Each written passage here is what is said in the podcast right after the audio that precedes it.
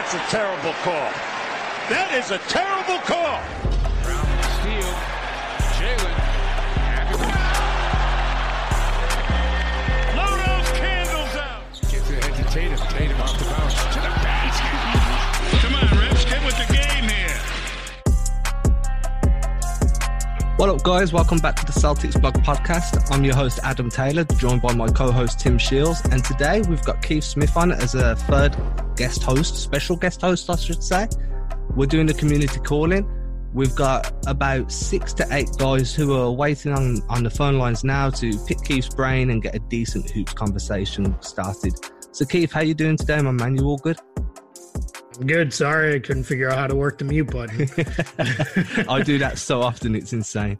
I'm I'm all good, and I need to learn how to use this because this is how my daughter's doing school in uh, about uh, what twelve hours or so, uh, sixteen hours, whatever it works out to. But yeah, no, everything's good here. Well, we're all hanging in here. We're doing the social distancing thing and staying away from each other. We're taking care of our uh, new little puppy that we just got and added to the family, and that's uh, you know, you're going to be around the house anyway. You might as well add a little bit more chaos to it.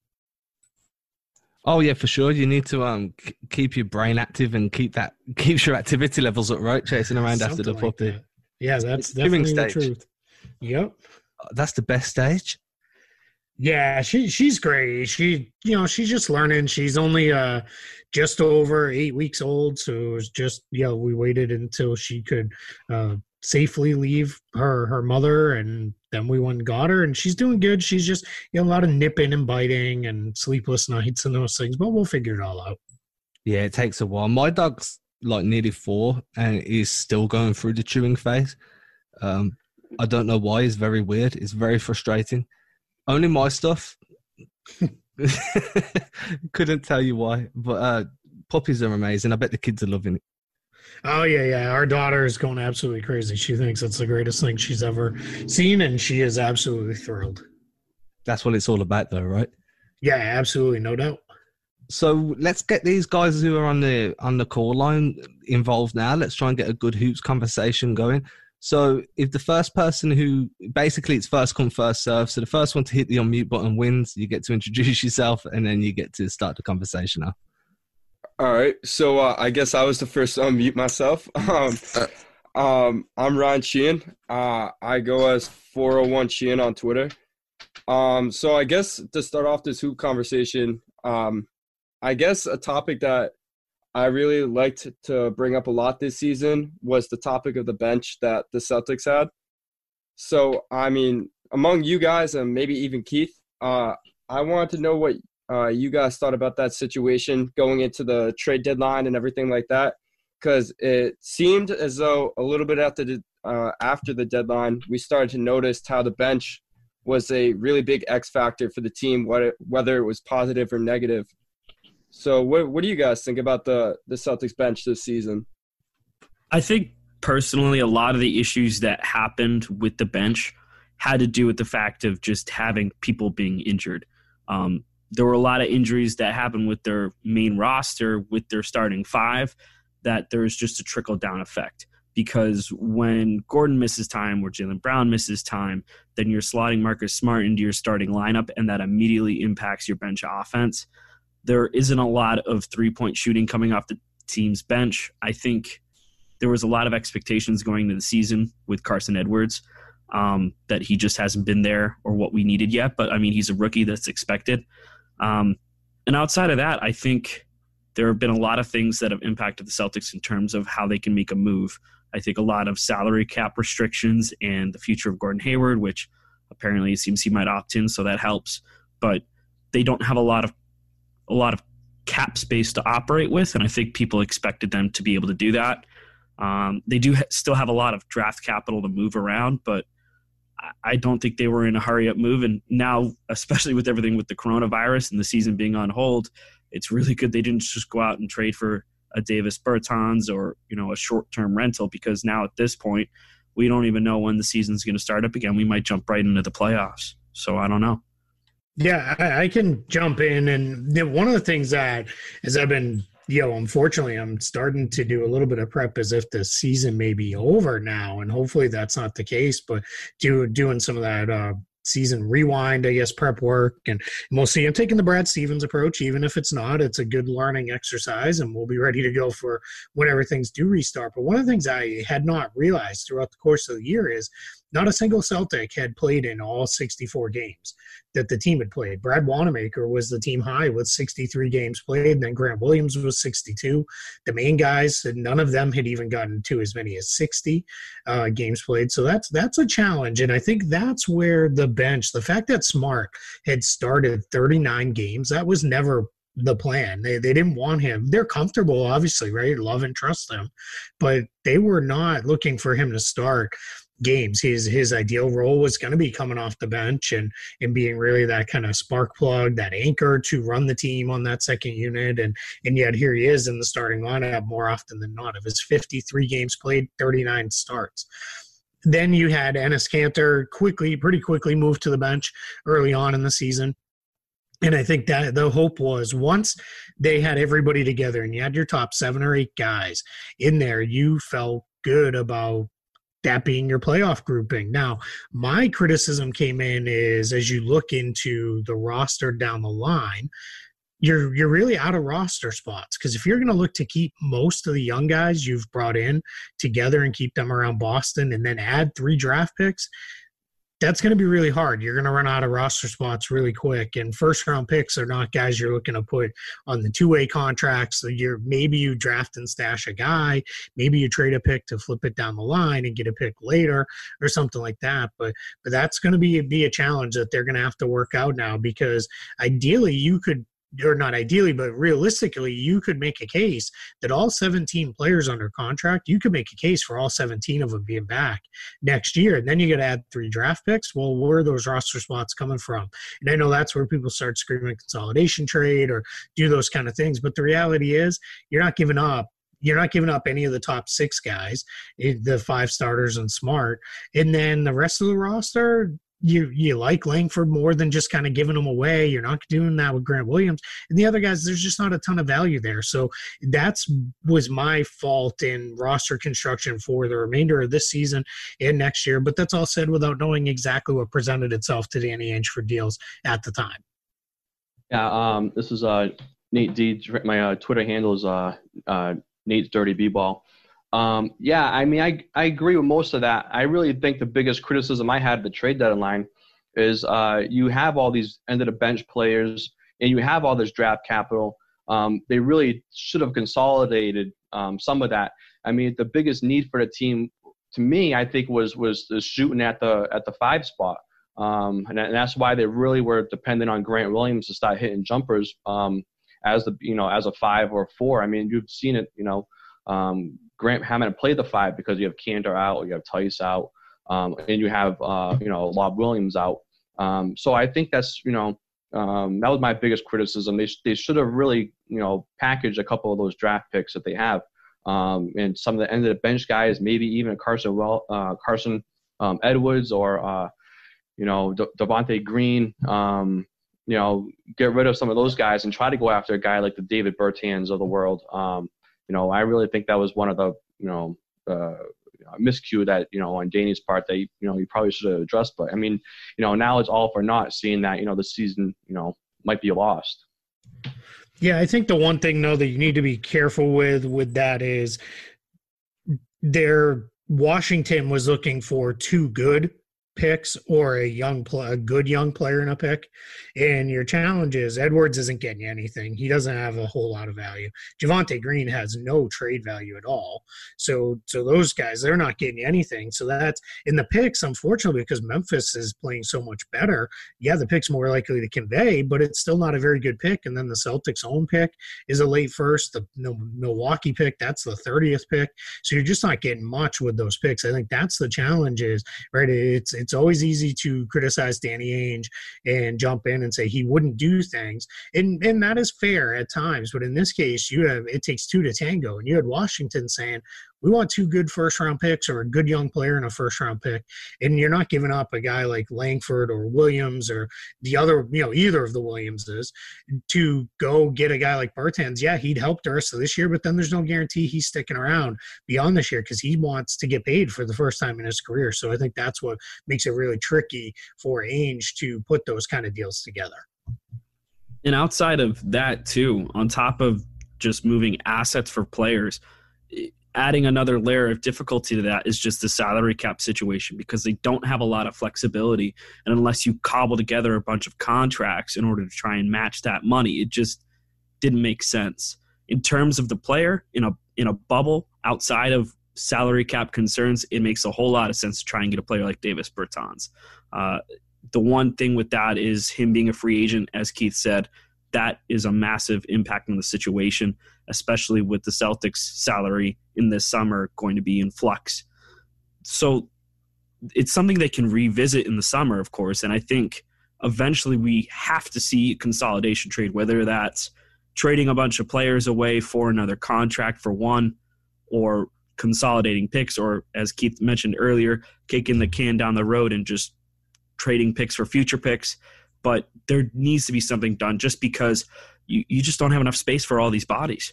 Well, ex- exactly, and that's why I'm, um, you know, I really thought that they, they really should have, you know, sometimes you know spending draft and spending assets on a rental isn't the worst play in the world. I mean, if you look at the you know league this year, it, I mean, outside of the Bucks, I mean, it is pretty wide open. Um, it, so yeah, that's I why. Yeah. It makes sense. No, it, it totally makes sense to make a move, but with the Celtics, it wasn't just a matter of moving assets too. The money restrictions that they have are so massive, it would have taken three, three, maybe even four players on their roster to cobble together to go ahead and get a Bertans. And then where are you left at? You're giving up two, maybe even three picks, two of which will be first rounders, plus all the assets it takes in terms of salary to get a guy like that in house, and you don't know if he's going to stay in the summer. So that's the issues that you run into. You have a better chance of trying to cobble something together in the summer for a team that's trying to restructure or maybe, you know, free up some cap space to sign somebody. You know, it's not a great free agency class this summer, but there are still moves to be made. And picks, when you are a team trying to contend, those first round picks, those rookie deals are huge. But the, the, there's one little caveat to that is that you have to hit on them. So maybe we see the Celtics try and trade up a little bit. These are just personal opinions. I don't have any information on that kind of thing, but there could be a move to be had there. So I think, I guess on the Bertans point, I, I've read a lot of reports. I know, I mean, I guess Keith, you probably know better than I do, but I've, I've read multiple reports that he did offer two firsts and Washington just didn't budge. Um, and I think the other point we, I think with Danny Ainge, we always have to think about is he's he's probably not going to make a deal unless he thinks the team is that player away from being a contender, right? So I guess even with Bertans, I'm skeptical as to whether Danny Ainge really looked at this roster and was like, hey, this roster is really a Davis Bertans away from being an actual contender, being on that Lakers, Clippers, Milwaukee level, right? And if I don't know what he obviously it doesn't matter what we think. You're talking about Danny Ainge thought, and if he thought that we were not a Davis Bertans away, that means he probably wasn't going to pull the trigger because of the draft assets that he was going to give up. Because um, from what I know, that's just like kind of how he thinks, right? If you're not going to win it all, then giving up those assets for a rental to him doesn't make a lot of sense.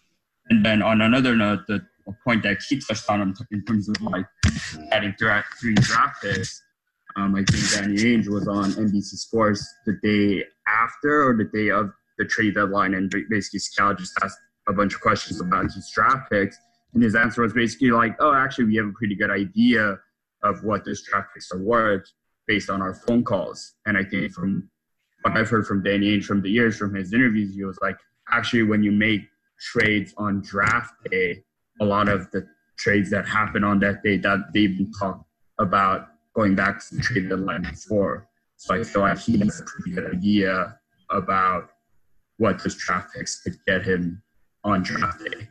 Yeah, those are really good points. Uh, I would say let's go to the Bertans thing first. Is again, all indications were two good first round picks or a young player and a first round pick. Well, Boston wasn't offering the young player because they didn't have it, and they didn't have two good first round picks. Their best first round pick is the Memphis pick.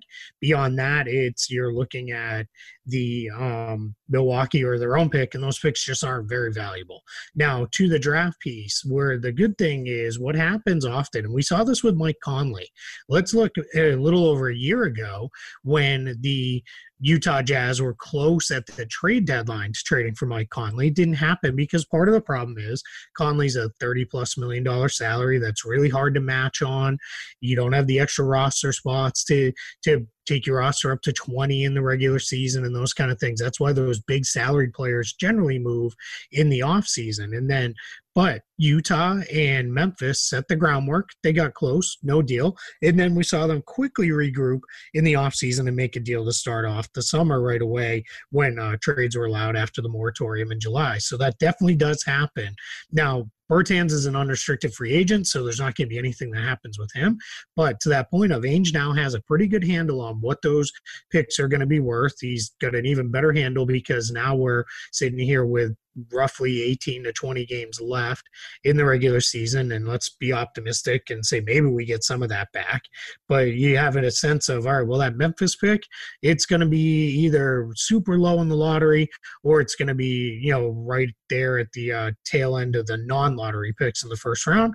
Boston knows that their pick will be in the you know back half of the 20s and then the bucks pick is going to come in at 30 and that's that gives you a much better sense whereas you're doing a lot more projecting there and teams just weren't buying on that memphis pick because it was all right so let's say they do fall out of the playoffs and then everything goes you know really wrong for them and they keep the pick well now they're in another good young player to a good young nucleus already that was close to being the playoffs. You know, the teams just that pick just didn't have the value. If if anything, the time to move that would have been a year or more ago.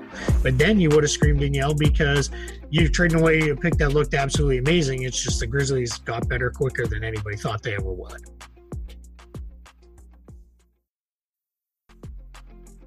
Uh, this is uh, Steve Reisner um, from Boston, Ad Reisner underscore Steven. Uh, so I actually have uh, two questions for you guys. Uh, one is is if fully healthy, is this Celtics team good enough to legitimately contend? And uh, two, I actually got this take at the ESPN Sports Analytics Conference in Boston uh, about a month ago. Um, if the if the Bucks don't happen to win a championship this year, assuming that we actually get a playoff, uh, is Giannis done in Milwaukee? Yeah, uh, I can. Oh, go ahead. Oh, my bad, Keith. Sorry about that. I've been uh, holding this in for a little bit, actually. There was a great point that you brought up earlier about the question that Steve is asking now uh, whether if the team was healthy enough, would they be a legitimate contender? And you had brought up earlier about how um, our main guys uh, didn't even get to about 64 games, anything like that. And I did see a, uh, a stat before one of our last few games uh, where it showed like Jaylen Brown, uh, Gordon Hayward, Jayson Tatum, and Kemba Walker, and it showed they had only played like a combined like 20 games with each other this season. Some crazy stat, but I think that's the thing that uh, we never really got to see. So I think if the team was completely healthy and they went into the playoffs, yeah, they would have been a legitimate contender, but they definitely would have uh, ran into some issues with um, with Giannis and the Milwaukee Bucks. I just think if they had been able to play with each other a lot more this season and we got to see that, then we would have seen that legitimate contender. But since injuries after injuries kept popping up and it would either be Gordon hurt one night or Jayson hurt the other or Jaylen Brown missing games, uh, they never really got to show what the what their full potential was. So Steve, like answered your question, in my opinion, I think they would have been a legitimate contender. It's just the issue of running into the Milwaukee Bucks in the in the Eastern Conference, and then between the Western Conference, it's it's a little bit all over the place. But I would have seen either the Lakers or Clippers, one of those teams, making it in. So, my opinion, I think they were a legitimate contender. Yeah, where where I tend to think on the the um, Celtics this year is in a lot of ways this break if this lasts a little bit is going to help them in some ways. Kemba walker clearly needed to get off his feet for a while. We needed to see him sit. He probably shouldn't have been playing when he was playing. And then Gordon Hayward, there's there's still concerns with him. He obviously the broken hand is fine now, but then he had missed what three or four games you know, over the course of the year with problems with the foot. That goes all the way back to when he broke his leg. And it sounds like that's just a use thing. And the more he plays, the more that's going to get painful, and then he's going to eventually have to sit out.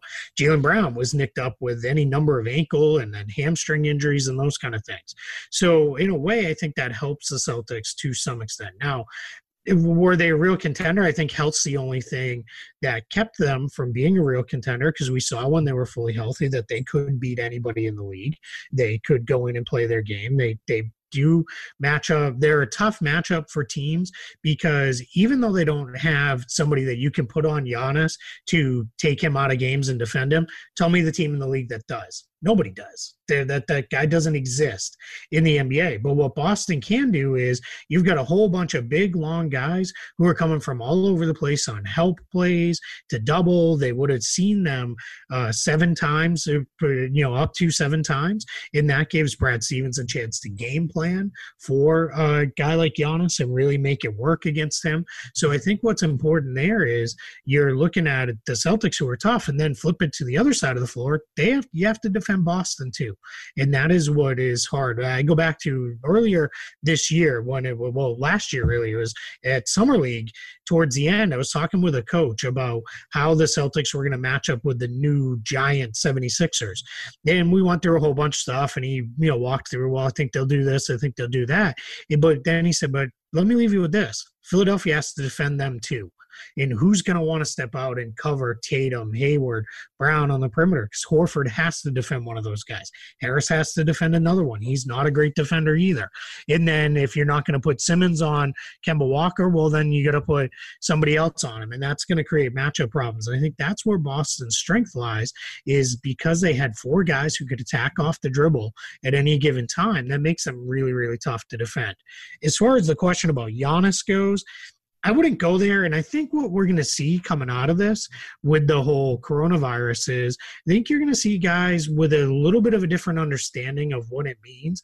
One of the things that's always important to remember, especially with the foreign born players in the NBA, is that whatever their first NBA home is, tends to be home for a very long time. Those guys come here. And if you think about Giannis, Milwaukee's all he knows in this country. That's where he came. He calls it home because that was really home for him for a long time. We saw that with Marc Gasol in Memphis. He he lived there when Paul Gasol was playing for the Grizzlies, and then he stayed there for a number of years when he had multiple opportunities to leave, and he never thought about leaving.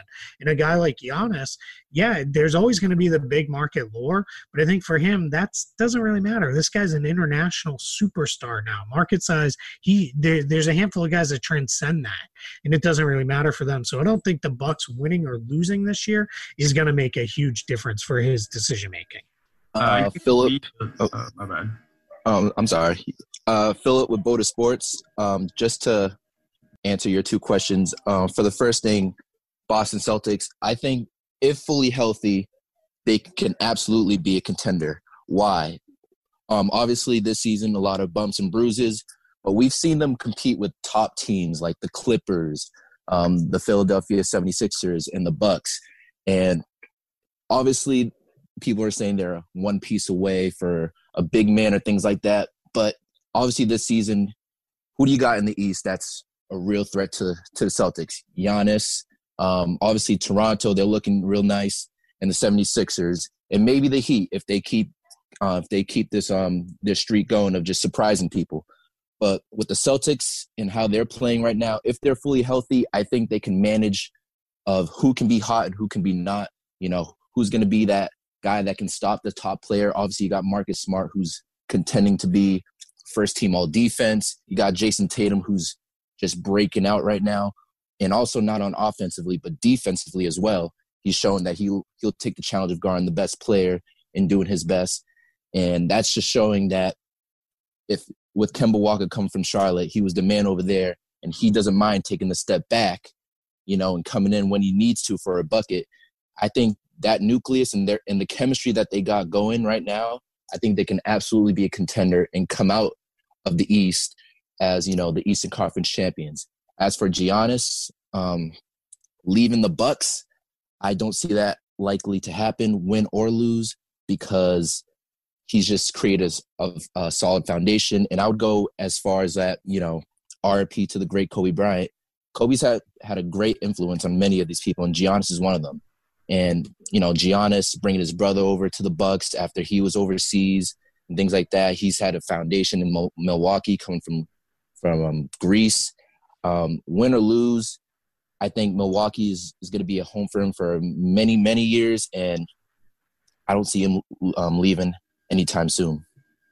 I have to agree with that as well. I think if I think the only way that that ends up going downhill is if the Bucks truly implode, and I think by the way that Giannis is playing and the way that the Bucks have played so far this season, what we've seen, they have just steamrolled the rest of the league the past two years. So I just don't see that changing. I think the one thing that could affect that is where the Bucks go from here. You know, you know, I don't think they have to make the finals in order to change Giannis's mind. I think they need to show a commitment to building around him. And so far, outside of the Malcolm Brogdon situation, I think they have. They've done a really great job. They went out and they got Bledsoe, they got George Hill. Uh, getting Brook Lopez was actually a huge get for them last year, and I think that that has paid off exponentially. We'll have to see how the rest of it plays out, but I very well could see him playing there the rest of his career right now, the way that the East is built and the way that they have gone through the East, there is a really, really good chance that they are able to be contenders for a long period of time. He's young. They've got him and Khris Middleton paired. The one thing that I think they're lacking is a little bit more consistency in terms of shooting, but that's something they can add in the future without having to sacrifice a chance to keep Giannis around. But Giannis, he's so impactful. To be honest, he's probably the most impactful player I've seen drafted since LeBron James, in my opinion, just based on everything he's done so far in such a short period of time. And he's just a physical specimen. That guy is a freak of nature, and it's the reason why he's called the Greek Freak. But I think there's a lot of promise for the Bucks, and I think if they build the right way and they have so far, they have a really good chance to have a long run. So to jump in on this now, what I want to do now, there's about 10 minutes left of the show. So this is going to be where you can fire questions at Keith or myself or at Tim. We're the guys that myself and Tim operate this podcast three times a week. Everybody knows Keith knows his stuff. He's well entrenched in all things NBA. So this is going to be based basically like a fire your questions at one of us. Let us know which one you want to answer, and then if you think of a question off the back of that, feel free to jump in. But this bit will be like a q&a anything that you want some insight on. I'm assuming most of these questions are going to go to keith. That's why he's here. He's got the most knowledge base. So from here anyone can just jump in with a question. But every time you unmute then just fire a question. I'm sure questions will come to your mind as ones are being answered. Yeah i got one. Yeah, i just wanted to talk about jaylen brown and Jayson tatum in depth because um, they're the future of the team, and I guess I guess for Keith or Adam, any of you guys, I just want to I just wanted you guys to dive in. Like, what do you realistically expect them to look like in five six years when they're in their prime? And this this obviously can be discussed in so many ways. Like, I mean, is Jayson Tatum going to be like a 28 5 and 5 guy? Or like is uh, and what does that mean? Does that mean he's a true number one on a contender like a top five player? And for Jaylen Brown, the same question: Is he going to be like a top ten guy? Is he going to be a Jimmy Butler type? And I guess it's obviously it's hard to project, but if you just looking at them right now, what would you project us to to be in in five or six years? Yeah, I think, and I'm not comparing them to Jordan and Pippen because that's absolutely blasphemous and foolishness. Um, but I think, in the sense of you have one guy who is top five and then the other guy is top 10.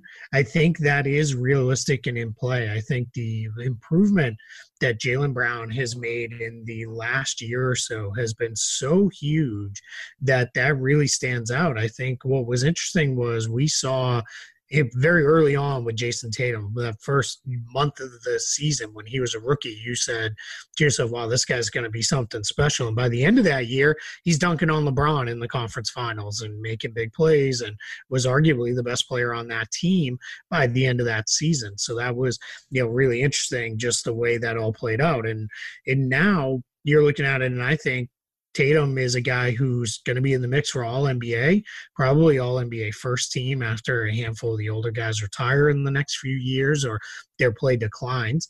And then I think Jaylen Brown's a guy who's, I don't know that he ever gets quite to those levels.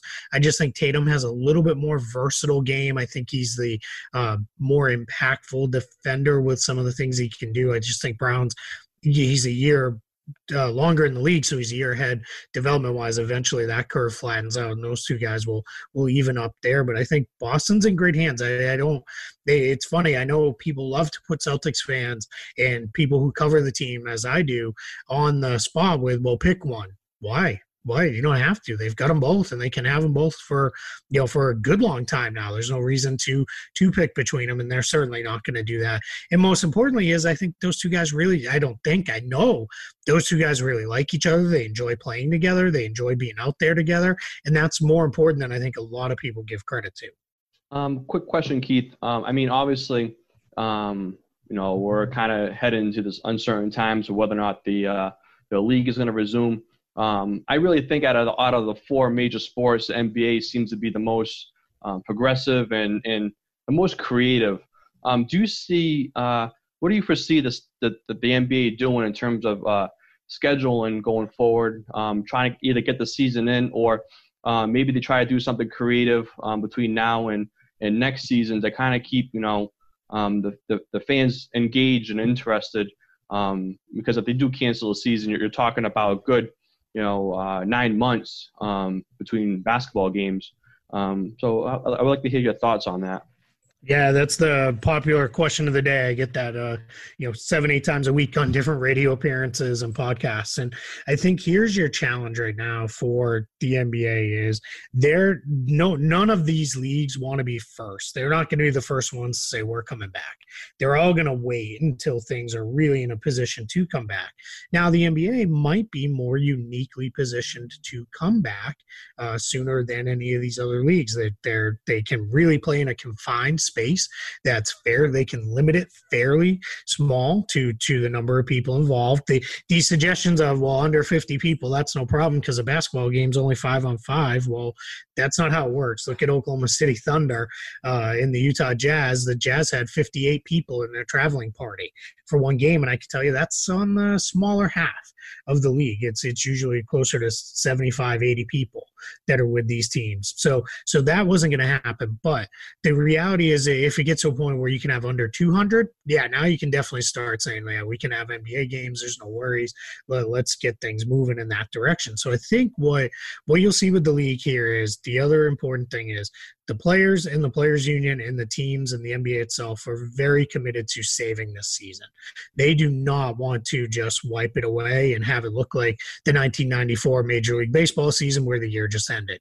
They want to make sure that they they do something to finish out this year.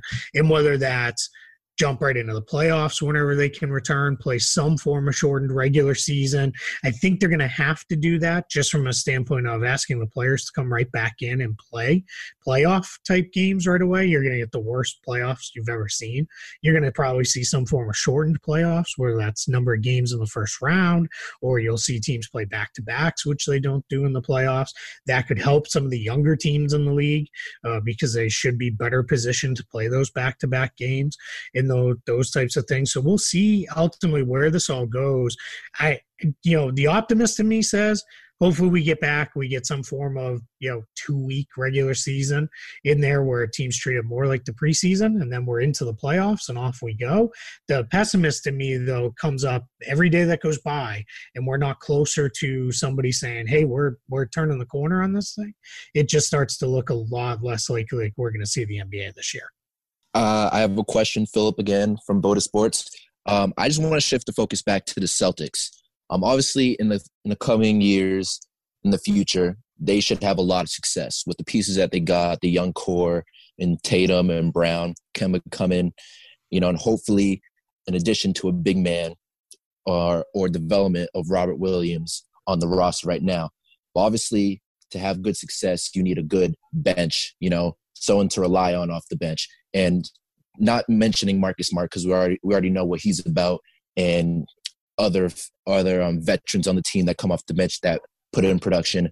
Who do you think off the bench from the young from the young guns, meaning people like Romeo, Carsen Edwards, you know, Grant Williams, Tacko, and more? Who do you think will have will take the next step in the future or the near future to help with the Celtics' success in the coming years, or possibly this season as we go into the um, the rest of the NBA season if it comes back?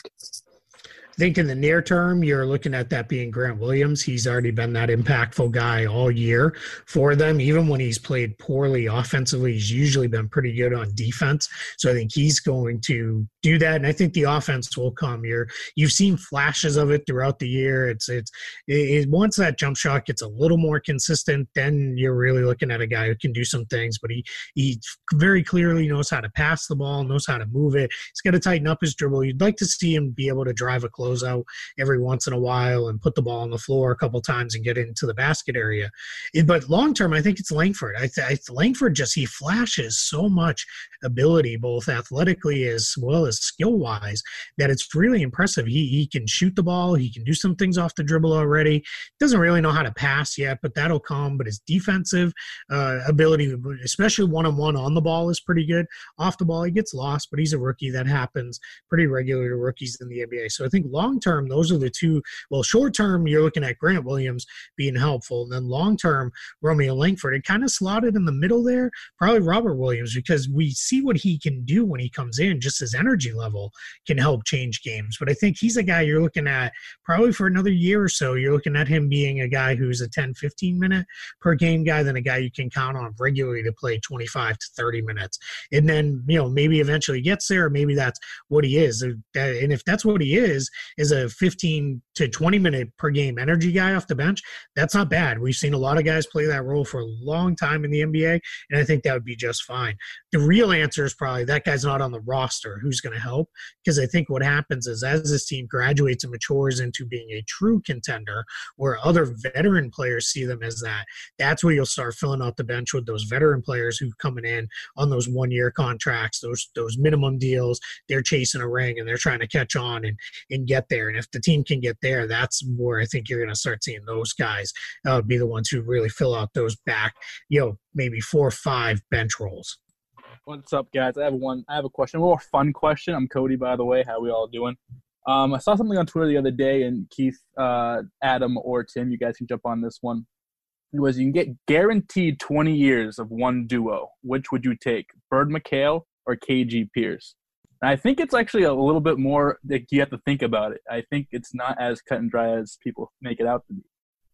What guaranteed twenty years? Was that what it was? Yeah, guaranteed twenty years of together. Either Paul uh, Paul Pierce and Kevin Garnett as they played the twenty year career together, no Minnesota or anything, or Kevin McHale, Larry Bird.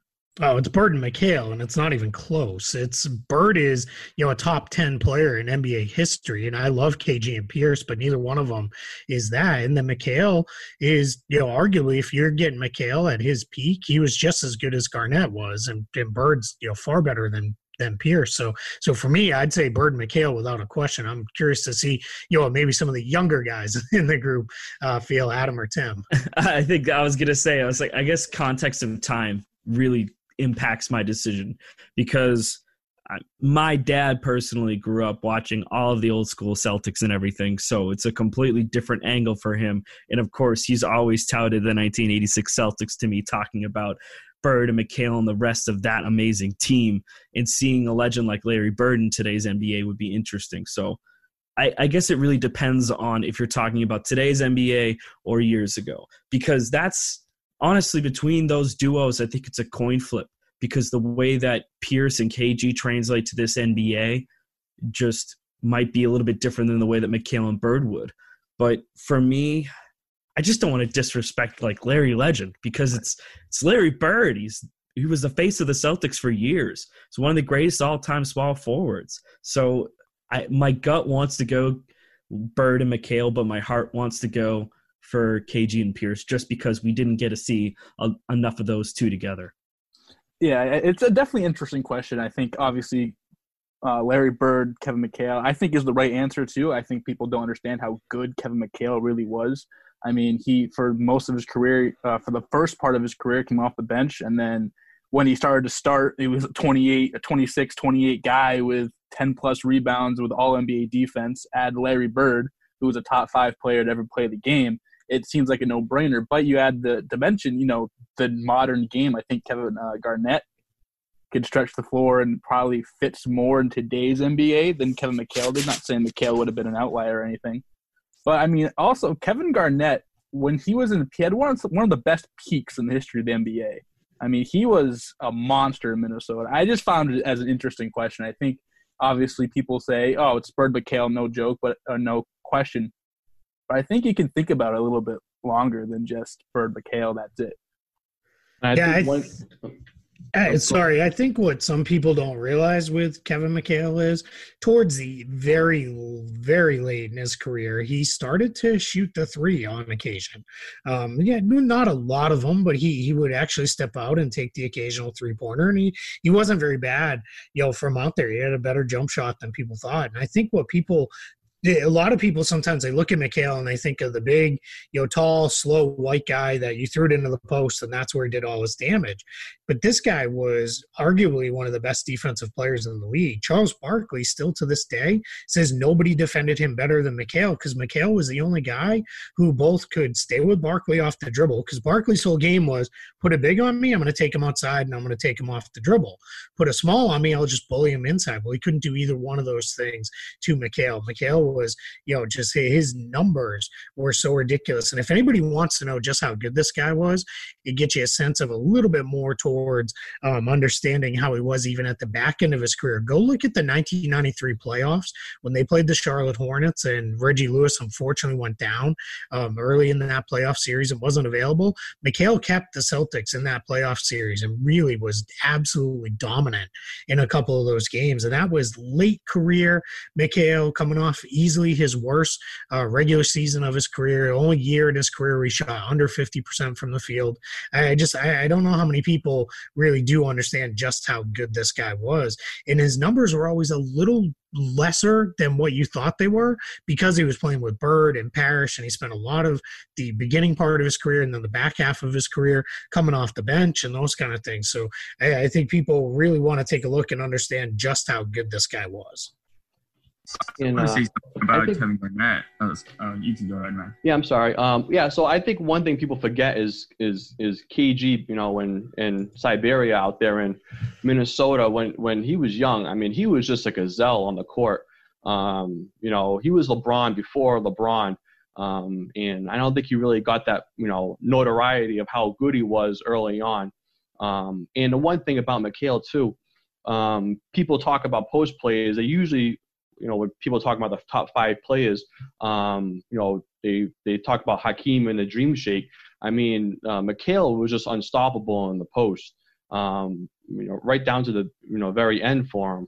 And I think that's one thing people really forget. I think he at a you know post players. Um, he was just unstoppable. I mean, he was, you know, probably the best of all time. And that's, and, and, and people forget too that he was out in Minnesota and, and, and helping, um, you know, helping Garnett kind of develop into the player he was. So I think that there are, uh, you know, when you're talking about these these you know these four players, there are some um, you know some connection between the two. Yes, my point, I guess the one thing that matters the most to me in this scenario, is, is what we think about Kevin Garnett if he did spend 20 years with pretty good team, right? I think Keith, I think you're you're saying Larry Larry Bird is probably the only only guy who's a top 10 player out of the four um, and, and and that's true. And I guess right now, like nobody can really make an argument that Kevin Garnett was a top ten player uh, based on what happened in his career. But I think Kevin Garnett, for me, is like one of the few guys where where I'm like, if he was in a different situation, are we really that sure that he wouldn't have ended up a top ten player? I think that's what it comes down to for me. Yeah, I think what I always come back to with Kevin Garnett though was how much more were you looking for him to do than 20 four a night and 14 rebounds and you know five assists. He, even on a really good team, he wasn't going to do more than that. I mean, that's that's the the reality. He was you know great. I don't get me wrong. I love KG, and if if you're asking for one guy that I need to you know put out there to backbone a defense at the big man spot for one game, you know, for my life, I'm gonna yeah, give me KG because he'll get it communicated. He'll he'll you know contribute himself. But there, it, it's just as you look his numbers, it, just because his numbers maybe got overlooked by some, he he was still an all he was an all star in his second year. He's all star all the way through. Then the remainder of his time in Minnesota, other than the one shortened season, um, they just you know everybody knew I think how good KG was. I just don't know you put him on a, uh, the, the Celtics for more years, yeah, maybe more people know, and we're obviously even more attached to him than we are from the you know five six years he was in Boston. But I think the reality is you're just not getting much more out of a guy than 24 14 and 5 a night no matter what situation he's in no matter how good t you know the guys are around him if anything those numbers might come down a little because he's playing with better players as well yeah i guess my point is if he i guess my I guess my actual point is if he did average 24, 14, and 5, but instead of one championship, if he had three or four, are we not discussing him in a complete different tier than we are used to discussing him? Right? Like, is he like if he was 24, 14, and 5, winning three or four championships, is he really not as good as Duncan? Is that is that not what the discussion would be? Or would we still discuss Kevin Garnett as more of a top 15, 20 guy? Or or would we be discussing him as a top ten guy? Yeah, no, it's a, it's definitely a fair question. I think it comes down to for me is I I don't I try to take situation out and evaluate these guys as much as their individual accomplishments and play um, as it is the entire team focus and scope because that because if it's always hard because we'll want to we want to go to things like well you know put put a guy in this situation he wins this and then you know somebody then invariably wants to bring up well Robert Horry has all these rings why you're not well come on what are we doing here? Like you know Steve Kerr has a ton of rings too but nobody's talking about his greatness as a player on any sort of regular basis either. So you know it's it, it rings matter to an extent but I don't I don't put them in and overrate them. I tend to use them more as a tiebreaker for my own personal evaluation, just because otherwise we start to leave out some truly great players if we're going to put all you know all that emphasis on rings only. So there's time for one more question. So whoever hits the unmute button first wins. Everybody's being super polite, so so I'm going to take that as ev- nobody's got a question left. Yep, so nobody's got a question left. So we'll call it well, I, I got a quick question. Um, you know, obviously, you know, uh, Kenny Rogers passing away, and people keep doing these replays of the '88 uh, uh, game when you know had him and John McEnroe and Jordan, and I mean, I mean, it does kind of sound like you know, you know um, cliche or gimmicky. Um, do you see the NBA kind of trying to do something like that to really, you know, once these things, you know, as soon as these restrictions have to get lifted a little bit, um, do you see the NBA, you know, if we're going to cancel the season altogether, we might do something to kind of, you know, um, entertain the fans in between now and when the next season um, starts? Yeah, I think what you're going to see the league do is if we unfortunately get to a place where we can't have a real season, but things are cleared up by, let's say, August or maybe you know late August, beginning part of September enough. The league has already said Adam Silver talked about getting a group of all stars together and for charity or whatever, having them play you know a game, and I think that would be something that would be very interesting for a lot of players. I think uh, that the league would be interested in that. Maybe you do it in some form of a of a less uh, still competitive, but um, uh, not not as competitive environment as it may maybe this is their version of a three on three tournament or something like that. And i think that would personally be cool. Let these guys form their own teams and you know uh, maybe if there's a couple retired you know recently retired players who want to come back out maybe that's how we finally see uh, uh, lebron Dwyane wade and carmelo suit up together and they you know play a three on three tournament or something like that but it's i think you're definitely going to see the league do something along those lines because i think they are going to want to get back out there at some point rather than just let it go all the way into next October before we see um, NBA players on the court again if we lose the entire season. But first focus is obviously they want to get the season resolved in some uh, form or function. Okay, guys, I want to say thank you to everybody that called in. Special thanks to Keith. Sorry, I stumbled over my own words. Special thanks to Keith for taking the time out to answer everybody's questions. We all really appreciate that. Yeah, of course, man. No, I'm happy to do this. Uh, you know, I'd be happy to do it again. I know it was it was it was nice to talk about basketball for a little bit instead of uh, basketball in the sense of what's happening in the world. And I just want to you know add uh, my two cents to everybody. You know, stay safe, uh, keep your family safe. If you can, stay home. Stay home. You know, there's no reason to be out there and and doing things. I mean, I miss you know going out and doing stuff too, and I miss you know everything else. But this is really important that we you know get through this to, together, and that's the only way we're going to figure it out is if we all do our part. So you know, c- continue to do what you're doing. Everybody's doing a great job, and you know, basketball will be back. You know, I, I well, I don't want to say before we know it, but hopefully that hopefully that's what it'll feel like to be honest, I can't wait for basketball to be back. It's the one thing at the moment. My league pass is just working its way backwards. As many games as I can possibly consume without the wife killing me. um, so we do this call in every Sunday. Obviously, Keith done done like a really nice thing by coming on and answering everybody's questions to kind of get that basketball content going again. But you're free to message me on a Sunday. Any listeners as well, DM me. The number's never the same, which is why I have to take the DMs to hand it back out because it changes every time I start one of these meetings. And we've got two more episodes coming up this week. I'm sure that Keith's going to be putting out some articles throughout the week, so make sure you keep your eyes open for them. They're always good. A recent one that he did actually was one where he you asked your dad for some information, right, Keith? I did, yeah. So I did my 10 favorite Celtics of my lifetime, which was immediately met with, where's Russell and Cousy? I'm not, I'm old, but I'm not that old. um, so I, I, went to, I went to my dad and said, Hey dad, you want to put together the 10 Celtics of your lifetime? Cause he's been there for all of it. And then his list was kind of funny because he stopped pretty much watching at the end of the bird, uh, McHale era. That's when he was pretty much out on basketball. And he, he likes to say as a lot of the old, you know, uh, crow, you know, grouchy old guy say is, um, you know, I like basketball, not whatever this is, you know. So that's uh, you know, but you know, that's a long-standing argument. But yeah, but he gave me my, gave me his list. I added some color to that with some of the stories I've heard a million times over and over again about these guys I never get to see play. So you know, so it, that was a lot of fun. And and you're absolutely right, Adam. I'll have a piece out uh, probably early in the week, maybe Tuesday or Wednesday uh, at the latest. Uh, another ten takeaways. That this one's going to be a little bit uh, immediate basketball focused, and hopefully that'll uh, give people a little bit to, to get through it as we we uh, all try to figure our way through this thing. I'm actually looking forward to that one. And another one I'd like to let everybody know to go check out is Keith's one on what the salary cap decreasing could mean for the Boston Celtics. He put together some good information there. So if you're wondering how the cap drop can affect anybody, then that's definitely a good resource to go and get some information from. That's over at CelticsBlog.com. I think it's one of the top few pieces on there at the moment that you can, so it's easy to find. And then we'll be back again next week. So thank you everyone for calling in. Thank you again, Keith. And make sure you hit the like and subscribe button. Those five star reviews really do help. They help us move up in the iTunes rankings and it helps everybody stay happy.